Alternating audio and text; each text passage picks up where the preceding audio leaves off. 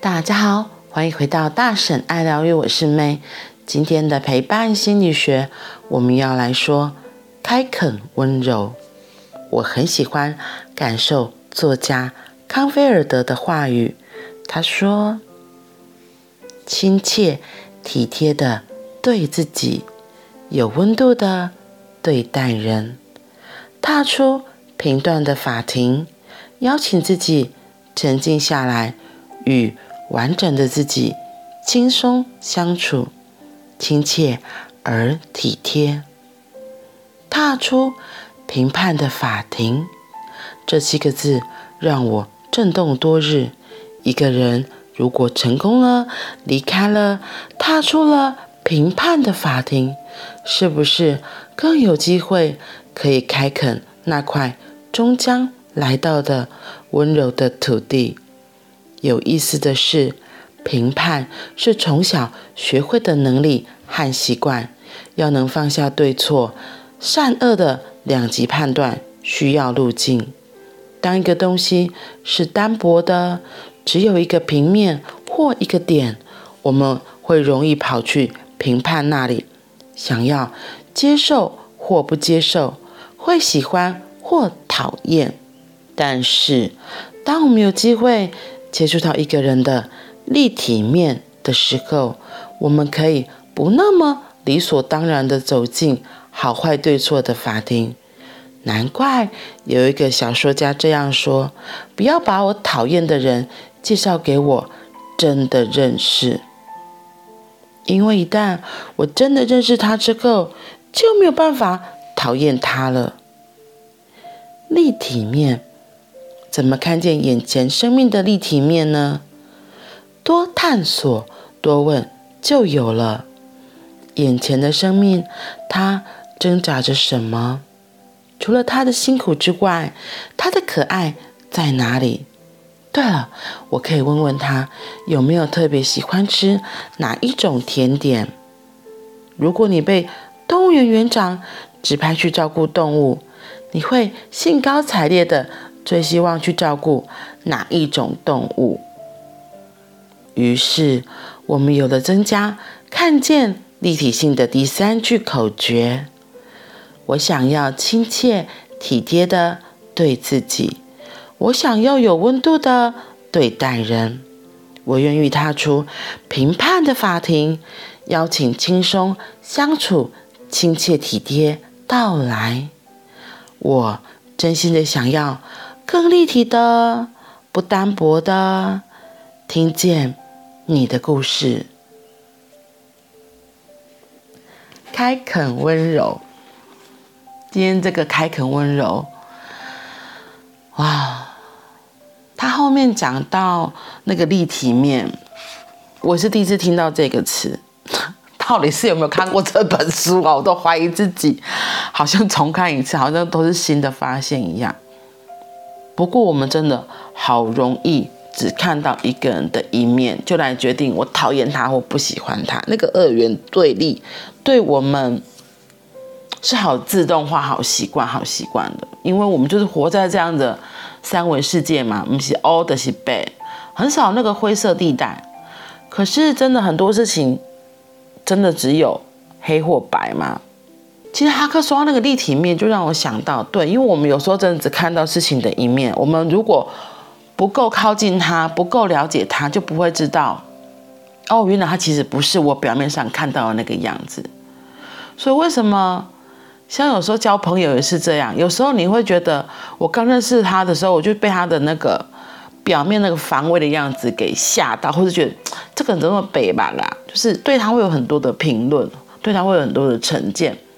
可是，当我们有机会，可能跟他坐下来好好聊一个天，喝个下午茶，在那个聊天的过程，才会发现，哦，原来他有其他的面相，原来他很会画画，或者是他很会下棋，甚至原来他很会写小说。就是一个人不可能只有，不像是一张纸就只有一个平面，我们的确是有很多个面相组成的。就像我们从小最常听的故事一样，瞎子摸象，一群瞎子去摸了大象不同的部位，他就以为大象就是长这样哦。大象的耳朵很大很厚实，他就想哦，大象就都平平的啊，就这样。然后如果这个摸到大象的象，说哦，大象的象是冰冰冷冷，然后长长的尖尖的，或是你抱着大象的象腿，就看你碰到的是哪一面，你就以为大象就是长这个样子。可是那是真的吗？对啊，所以哈克今天邀请我们，可以更。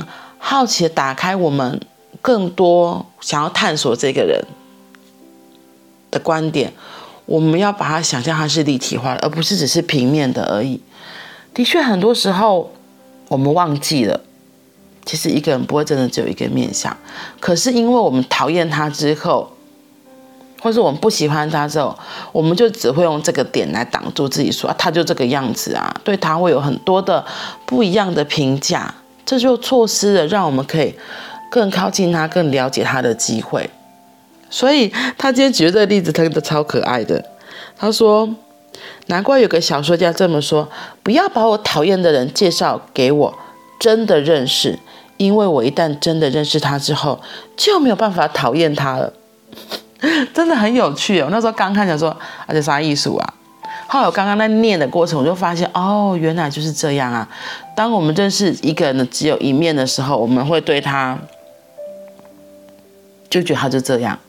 可当我们更好奇、更靠近他，才会发现，比如说有些人他会有一些我们觉得不太好的行为。我觉得可以用一个例子来很简单的说明，像有一个人，他如果在便利商店偷窃，然后被抓到了。然后你就觉得他是小偷啊，你就赶快把他送去法办。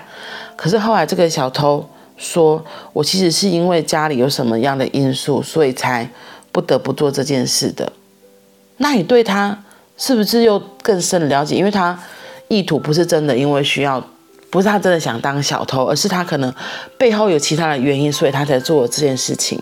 所以当他说了这些理由，你是不是比较容易原谅他？可是，如果你就说不管，我不想听，我不想听，我就觉得小偷你就是坏人，然后呃不去管他这个行为背后的真正的理由是什么，我们真的可能就只会把他贴上小偷这个标签，而没有想到他可能真的是家里发生了什么事件，所以需要他就这件事情，很多事情背后都有他的故事，因为那些故事才会造成他现在这样的人。如果我们只看现在的结果，然后没有去看。哎，没有去好奇、去探索背后的发生，我们就会错失了。哦，原来底下有这么多的细节，这么多的故事，所以他才会举这例子啊！不要把我讨厌的人介绍给我真的认识，真的很有趣。所以，我们如果想要对眼前的生命更好奇的探索，今天特别强调的。第三个口诀就是我们要增加看见立体性，所以怎么样能够增加看见立体性的第三句口诀就是：我想要亲切体贴的对自己，我想要有温度的对待人，我愿意踏出评判的法庭，邀请轻松相处，体贴到来。我真心的想要更立体的。不单薄的听见你的故事，然后我觉得很妙的是，他第一句是说：“我想要亲切体贴的对自己，我想要有温度的对待人。”为什么他第一句是说要先能够亲切体贴的对自己？因为我觉得啊，我们好容易也会对自己贴上好多好多的标签。比如说，我就没耐心啊，我就很急啊，像我个性就很急嘛，就会对自己有批判的，就会觉得我就这么急怎么样？可是我自己有没有去探索过，我为什么这么的容易着急？为什么这么容易的生起气来？我觉得要先了解自己为什么会有这样子的行为、这样子的情绪。我就发现我自己很容易着急，是因为好想要。更靠近，那个着急是知道这个人不会只是我表面上看到的样子，有时候我们不了解一个人的时候，很容易被他表面的面具给骗了，然后急着想要帮忙，急着想要能够给予协助，所以就会着急的起来。没想到那个着急有时候变成了压力，变成了一个压迫感。对，所以。我就发现，要给自己很大的允许是很重要，给自己一个很大的空间是很重要的。当我能够给自己一个很大的空间，当我能够给自己很大的允许，发现自己哦，原来我那个着急底下是什么？当我能够这样的对待自己，我才能够相同的给出空间，给予别人。我觉得这个都是我自己因为受过伤之后才发现，给自己空间好重要，好重要。我要能够不压迫别人，第一点一定要先不压迫我自己，不逼迫我自己。我没有一定要成为什么样子，因为小时候可能就会有很多大人的期许呀、家人的期许呀，你应该要怎么样，你应该要怎么样。哇，那些东西真的好烦哦，会把自己压得喘不过气来。所以，当我愿意给自己空间的时候，那些东西好像也会慢慢掉了。当我自己给出空间，我自己越来越松，我自己越松之后，那些很多紧张、紧绷、压迫的东西，慢慢都掉落之后，我的心更宽广，我的心更开阔。我也就能够接受别人他呈现的样子，我就比较能够接受哦，他现在或许还在他自己的挣扎痛苦里，我就可以就只是静静的看着，而不是很着急的想要做些什么，因为那个着急反而会给出一个不好的效果，嗯。不管是对别人对自己，都是一个可能造成伤害的。所以，让我们先第一步骤，我觉得很重要的，我先能够亲切体贴的对自己，自然而然的给出空间之后，我们就比较容易会有